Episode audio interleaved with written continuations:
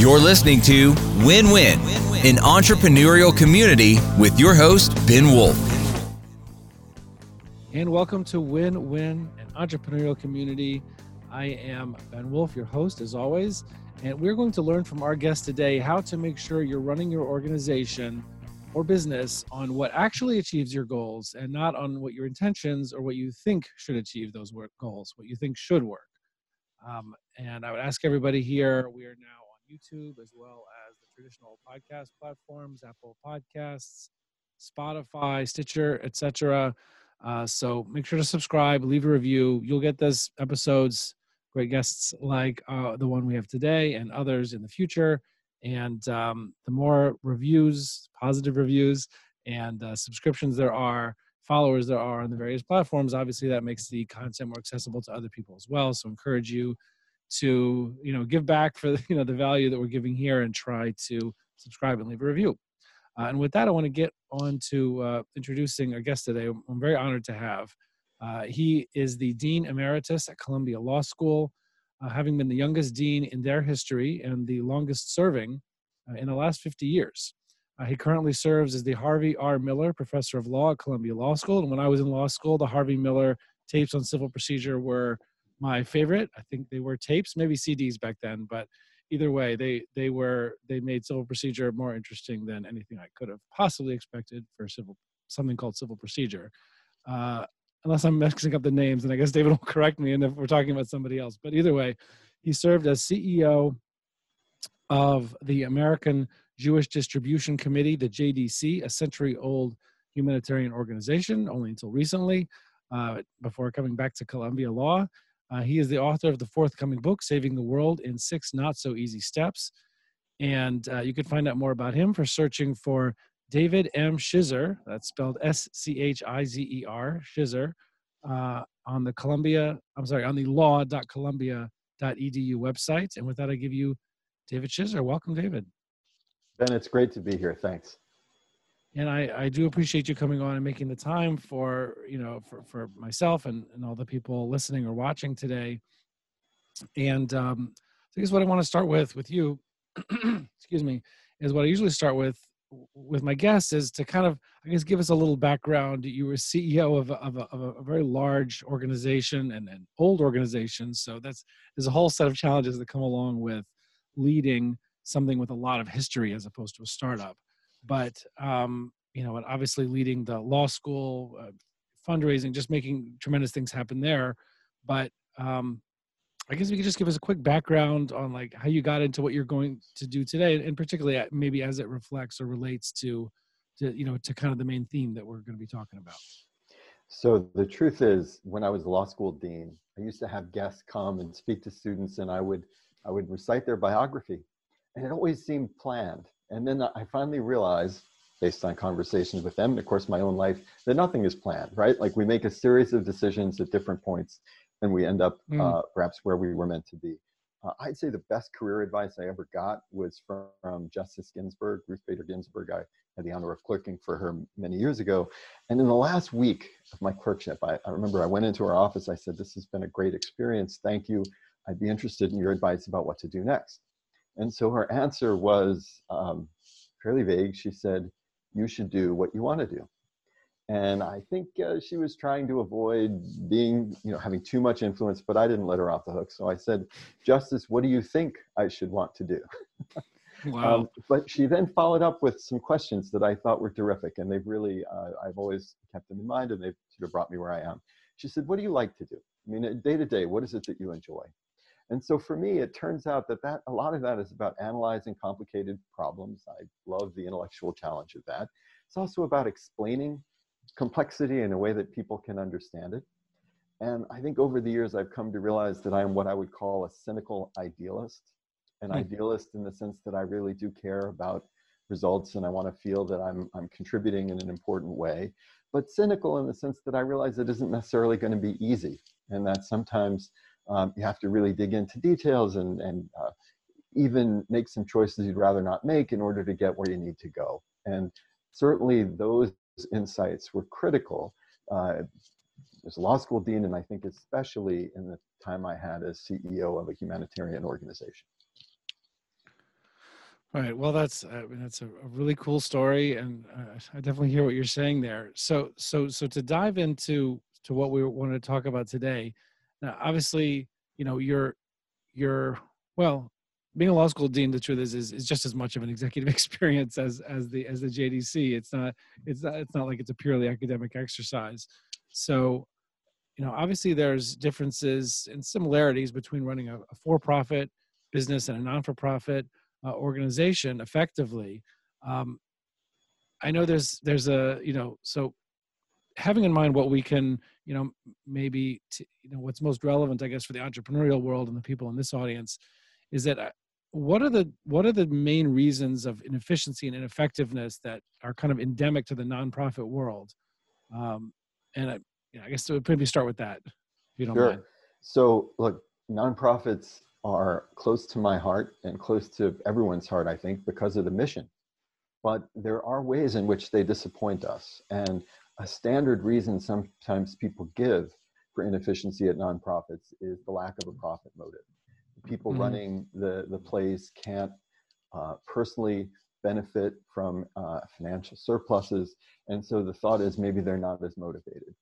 And I'm actually not so persuaded by that. I think that the mm-hmm. people who work in nonprofits are very motivated. They're just not motivated to make money so much as they're motivated to advance their mission.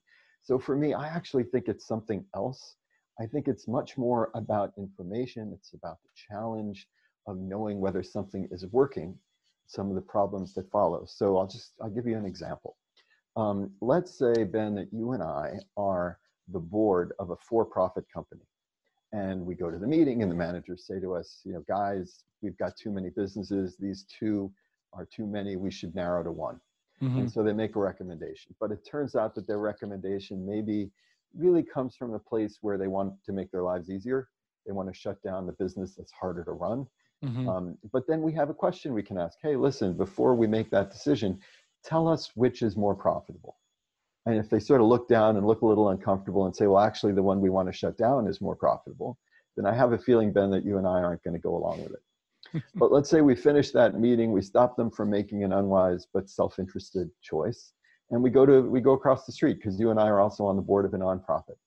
And lo and behold, we have the very same conversation. And the CEO says, we, we have too many things that we're doing. And so we really need to narrow it. And so we want to cut this one and keep this one. We'd love to ask the same question, but the same question doesn't work. It doesn't right. matter which is profitable. What we want to know is which is doing more good in the world. Right. That's the that's the profit. And that's the profit in the nonprofit sector. And measuring that is harder. And the point is because measuring it is harder, it gives people the space to make unwise or self-interested choices. So you have to stop that. Right. So yeah, so, so I know you took on a like a three-step process, or you had an approach, right, that you used to uh, to to get more you know to to get more effective. And i'm sure there's aspects of that that that can apply to people in whatever their business industry is.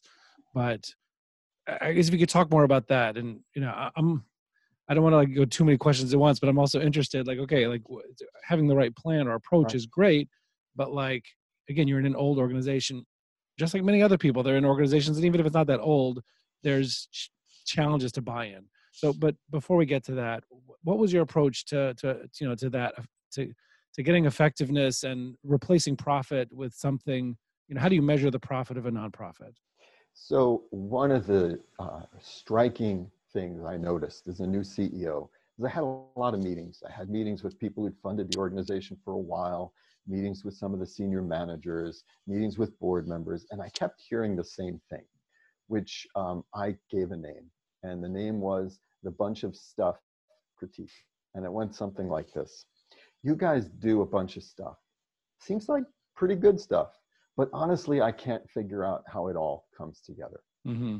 and another way to say that ben is we needed to be clearer about our priorities and we needed to explain those priorities. And i think that that is a lesson that is utterly applicable in the for-profit oh, yeah. world too. You got to figure out what you're good at doing and do that and make it better, but not the other stuff. And so what I decided to start with was to create a new planning process. And again, this is something that every organization needs for profit, not for profit. Um, it, it is, as you said, sort of a three step analysis. And the idea is how do we figure out what to do and what not to do? Um, mm-hmm. Um, but buy-in is important. So I'll tell you that um, I developed this approach not by myself, but with the people who are going to be implementing it. I had separate individual meetings with each of the people who ran a really significant set of programs, and that's about eight people. And mm-hmm. in each of those individual meetings, I said the same thing. I said, let's do a thought experiment. Let's say that you have two things you want to do. We'll call them A and B, but you only have the money for one of them. How do you decide? And I was impressed because they were really thoughtful about the criteria that they were t- discussing. And there was also an impressive similarity. It seemed like people were thinking the same way about this stuff. So what I did is I took those meetings and I summarized them and I created a page long document, which I called at the top decision making criteria for JDC. And I circulated it to those eight people and we all came together.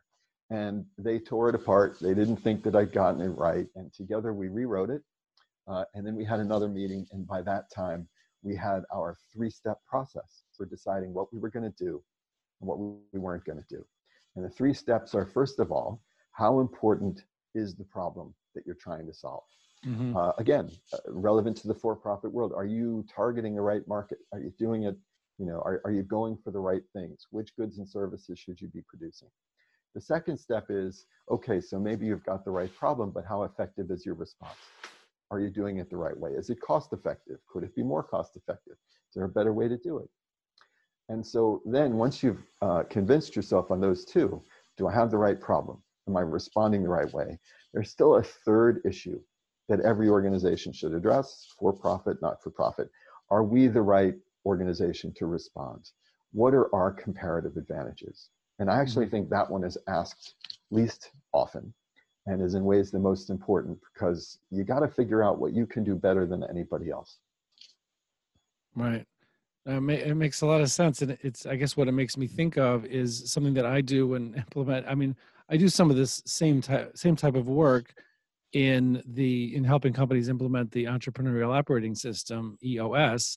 Mm-hmm. Is we take people through an exercise to discover what's their core focus, what are they best at, better than anybody else in the world, and in their marketing strategy, what are the three uniques? What are the three qualities that combine together set them apart from really anybody else, any other competitor in the world who may share one or two of those three strengths, but not all three in combination? And that affects the messaging. And it's a filter for making decisions, as you said, about like what what we should be doing to get the highest and best use out of our limited resources.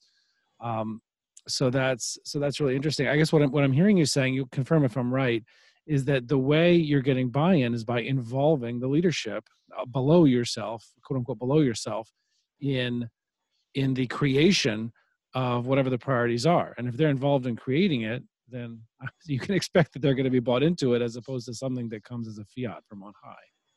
Emphatically yes. And the other thing i'll say is that when you lead an organization you can devote 16 hour days to being as involved as possible in a lot of issues. And you can do a lot of lot yourself. You can do a lot. But the point is at the end of the day uh, jdc has 1200 employees worldwide i'm only going to be in the room for a tiny fraction of the choices that people need to make and the more we think in the same way and the more we analyze problems in the same way the more effective we're going to be there's huge leverage in bringing other people along uh, mm-hmm. Not to mention the fact that they have good ideas and things that you haven't thought of, but uh, it is critical to bring them with you. Right. So what? So if you had to boil down, I guess for for business owners, you know, small and mid-sized businesses, not you know, not necessarily brand new startups that are just launching, uh, and not large organizations or large companies, but what would you say from from what you've learned both both through you know leading a Columbia Law School and through through uh, the Jewish distribution agency uh, are like I guess the main takeaways or the main principles that that are you know that people should realize are applicable to them and what they could do. So I guess the first thing I'd say is you're never done. So we uh, created this elaborate planning process. We would start it um, in February, and it would go all the way to December. And by mm-hmm. the time we were done, we did it again. And I remember the second time I ran the process, uh, one of the senior managers said, "Oh, we're not just going to use what we did last year." no, the whole point is the world keeps changing, and so solutions that we came up with yesterday could be great. They could be exactly what we should be doing, but we don't know that. And we have to take another look. So the point is, you know, first point, uh, never stop. You gotta, you gotta keep going. The second point is, it really is about the results. Uh, good intentions are fine. Good intentions can make us feel good for a while. But if Right. we're not actually delivering on what we need to do, then we've got to change it because at the end of the day, that's how we're measured. What are some ways in the nonprofit world that you measure results? Because there are, you know, I mean, look, there are people that the truth is there are probably people listening to this show who are who are in the nonprofit world also. I mean, they they need to. I mean, one of the things you say is you need to run a nonprofit more like a business. Not to say that it should be without compassion, but it needs to be run, uh, as you're saying, with eff- effectiveness and metrics based. And so, how do you find out if if something's effective or not in the nonprofit world? So uh, that is the um, the gold the gold star question. Okay. Uh, but the truth is, it's doable, and it's going to be different uh, in each in each context. Each nonprofit is different because it's really about the mission. But with every mission, there's something you can measure. And so, just just to make, give JDC as an example, uh, there are two things that JDC tries to do. The first is to help poor people, and the second is to strengthen communities so that they can help their own poor people. Uh, and so, in that spirit, one of the ways we could tell whether we were effective is uh, just simple things like unit costs. You know, we spend a third of our budget helping the poorest Jewish people in the world. These are elderly Jews in the former Soviet Union. And these folks live on daily pensions as low as $2 a day. I'll say Hmm. that again $2 a day. Right. It's astonishing how poor Wow. they are. It's very sad. But what it means is that relatively modest sums can save lives. They have to choose between the food that they eat, the medicine they take, and heating their, their homes. Um, people should have all three. And it doesn't take a lot of money to help people get what they couldn't otherwise have gotten. hmm But one way you can measure effectiveness is, you know, how many people are you helping? It was in our case about 85,000. Um, how convinced are you that they're needy? Well, that was really clear. I mean, without the help we were providing, um, I'm sorry to say it, but I think quite a number of them wouldn't survive. Um, and then the question becomes, but can you do it better? And we actually did make some changes. Uh, we figured out how to go with a lighter infrastructure. Again, run it like a business, but uh, find the things to measure. What are you trying to do? And how do you know it's succeeding? Right. Oh, I guess what about things that you know, I guess some some some organizations it, it- feels like run programs based on again what should work or what it seems like obviously should work. I don't know you know basketball programs for inner city youth. I don't know. I mean, it's there could be things you know that well, people are on the street, so get, get them off the street. I don't know. You know, and does it affect? I, I don't know crime, high school graduation rate. I don't know. So how, like, how do you, I guess there's some things that are maybe harder to quantify than you know number of elderly people who have you know who we pay their heating bill. I, I don't know. I totally agree. And the truth is, um, you need to have priorities, not just in what you do, but actually priorities in what you measure too. Because there are some things you can measure pretty casually. And the one I just discussed as an example. We had to know how many people we were serving and what we were giving them. But Mhm. because the, the, the causal link, the, the connection between the service and what we were trying to achieve, make them healthy, keep them alive, the connection was so obvious we didn't have to do more. But there Right. are other examples. Another thing that we do a lot of is leadership training, because we'd really like these communities to care for their own vulnerable. Right. That's a lot harder, right? So how did so you how did you approach that? So um, there's the easy way and the hard way, and my advice is you do both. Um, the easy way is surveys. You know, how, how was the program for you? What could have been better? What could have been worse? That's cheap. You get it contemporaneously. It's it's good feedback, but it's not really what you want to know. Because Mhm. what you want to know is not whether your prospective leader enjoyed the program. You want to know what they go on to do after. So you track that. The point is you track that. I'll give you an example of one of the most successful things that JDC has ever done. And it was launched long before me, so I, I take no credit. I just think it's magnificent. There's a summer camp that JDC launched with Ronald Lauder as a partnership uh, 30 years ago. It's called Szarvas. It's in Hungary Mhm. it became sort of the first experience for uh, people who were uh, from Jewish families, but they were hiding their identity. This, this was the communist era. It, it was not uh, a career advancing thing. for people to know you were Jewish, and a lot of people didn't tell their kids. But there are 100,000 Jews in Hungary. And so we started bringing them and other people from Eastern Europe, bringing the kids to this summer camp. And what's happened is that now all the leaders of Jewish communities east of Germany, they all come from this camp. And you can follow what they did. And you know, there's 25 Jewish community centers uh, in that part of the world run by alums from this camp. And so you know, like we invested to produce leaders, and there's this huge cohort of people who are doing what we want them to do. Mm-hmm. Yeah, that makes a lot of sense. And there's, I mean, look, there's there's also even in businesses, there's there's management training and person, you know, it's professional development. And you know, is that just a good thing for PR for the employees, or is it, you know, is it actually making them better leaders, managers, team leaders? Uh, you know, even if they're just supervising two people, but uh, you know, are they getting better at it? Uh, so, so it's it. So it's interesting, you know. There's obviously there's surveys, and you could obviously you could do 360 surveys. You can survey survey people about their quote unquote superiors. Um, you know, and to see if the quality is getting better and, uh, and, you know, and, you know, eh, but it's interesting to think or have, you know, people who are listening to this maybe thinking, okay, well, well, well what else? And maybe it's longer term and it's harder to measure, but what else could they be, uh, what else could they be measuring? What other maybe more objective factors besides, you know, surveys uh, can, can they use for that?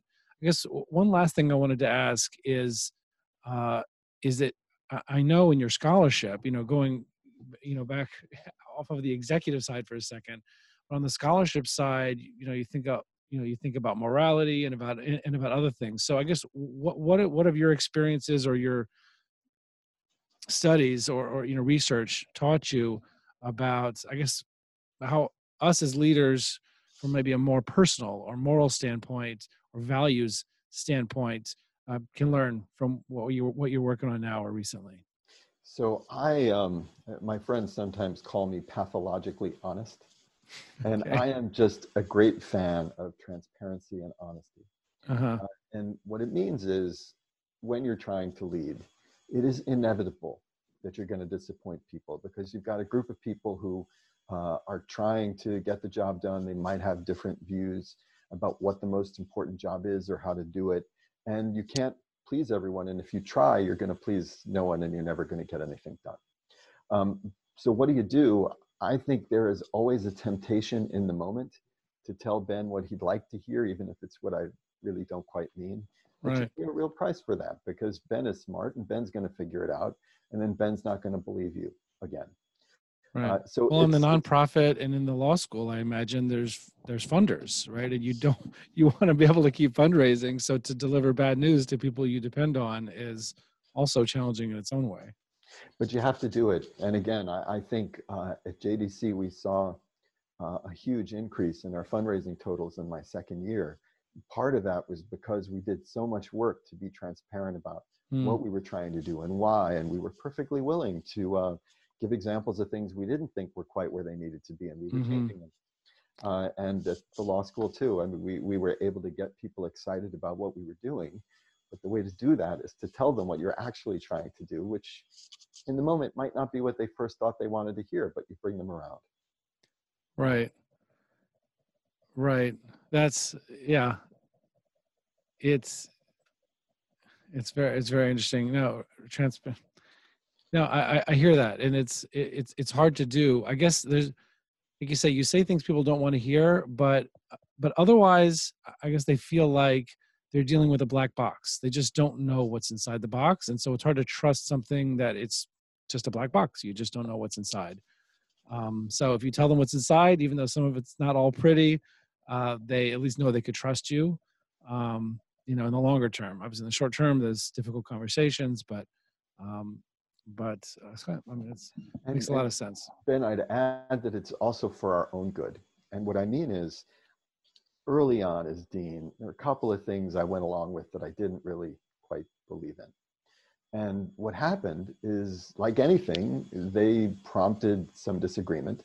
And I found myself trying to defend something that I didn't really believe in.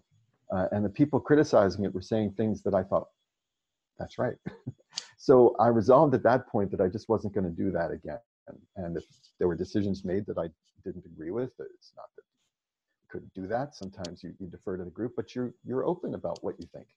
And uh, since inevitably in life we have to defend what we've done, let it be something you actually believe in. It's just healthier and better. Right. No, that's that's that's great stuff for for obviously me and, and others personally, um, and and the you know looking at objective facts and, and objective results rather than intentions obviously is something that we can we can all do better at. And in the eos model that i, I talk about and teach people about and, and speak about um, one of the things that it teaches is that one of the six key components of of a business in order to be successful is regularly reviewing real data. So that you're not operating on hunch or tuition or ego. Uh, so Uh, so it's certainly resonating with me talking about that and, and something something that we all need to remember and remind ourselves about more. And I, I, guess just one last thing i would just as a takeaway from from what you're saying is is that constant focus on reanalyzing things not taking it for granted. I mean let's say you determine that these 12 metrics are the key ones that you need to look at in your business now but next year if the priorities of the business change if the goals change the market changes those might not all be important anymore and there might be other things that are really important that you're not really looking at anymore and so to constantly be evolving uh, evolving that like like everything else i mean like like the priorities themselves um, just makes a lot of sense emphatically yes and it has the added advantage that it keeps it interesting right like if you figured right. it all out two years ago right. why are you still doing this job but the reality is if if you're using the answers you came up with two years ago and you haven't looked at them again, I almost guarantee you that you're missing. Right. Right. And it does, yeah, many of them may be the same, but if you don't, if you don't actually ask the question, then you won't, you, you won't, you won't know. And you, it might be very, might very well be that some of the things at least are, are, are no longer, uh, are no longer the best. And, you know, and you're just kind of going, uh, going really fast in the wrong direction at this point. Exactly right. I agree. But uh, anyway, thank you very much for everything you shared today, and uh, we appreciate you coming on. Pleasure, Ben. Thank you. Thanks so much. Thank you, and uh, we'll see everybody else on the other side. Thanks.